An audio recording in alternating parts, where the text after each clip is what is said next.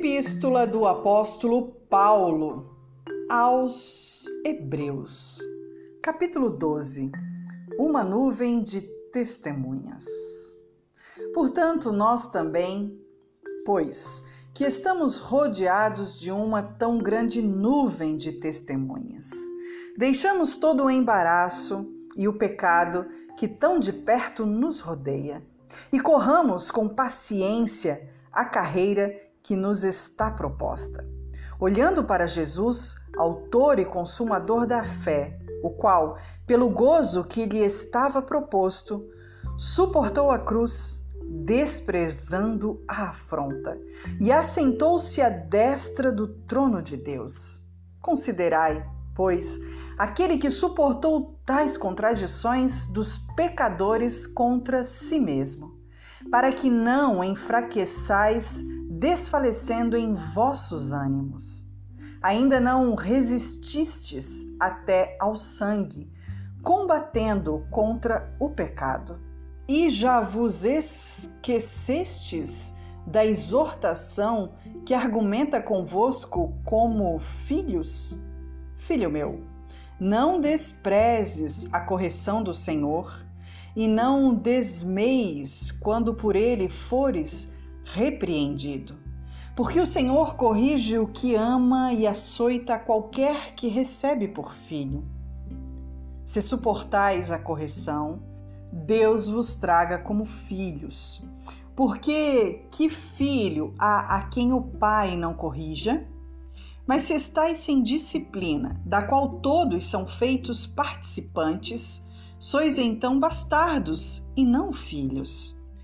Além do que, Tivemos nossos pais, segundo a carne, para nos corrigirem, e nós os reverenciamos.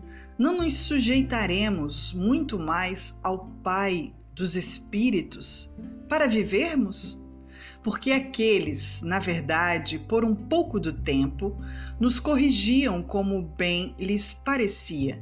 Mas este, para nosso proveito, para sermos participantes da sua santidade. E, na verdade, toda correção ao presente não parece ser de gozo, senão de tristeza, mas depois produz um fruto pacífico de justiça nos exercitados por ela.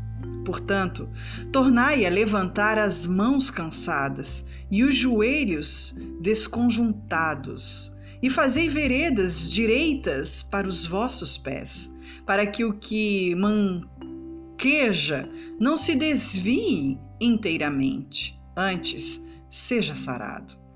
Segui a paz com todos e a santificação, sem a qual ninguém verá o Senhor tendo cuidado de que ninguém se prive da graça de Deus e de que nenhuma raiz de amargura, brotando, vos perturbe, e por ela muitos se contaminem.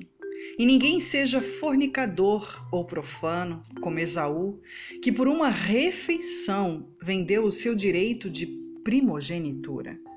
Porque bem sabeis que, querendo ele ainda depois herdar a bênção, foi rejeitado, porque não achou lugar de arrependimento. Ainda que com lágrimas o buscou, porque não chegastes ao monte palpável, acesso em fogo, e a escuridão, e as trevas, e a tempestade e ao sonido da trombeta e à voz das palavras, a qual os que a ouviram pediram que se lhes não falasse mais, porque não podiam suportar os que se lhes mandava. Se até um animal tocar um monte, será apedrejado ou passado com um dardo.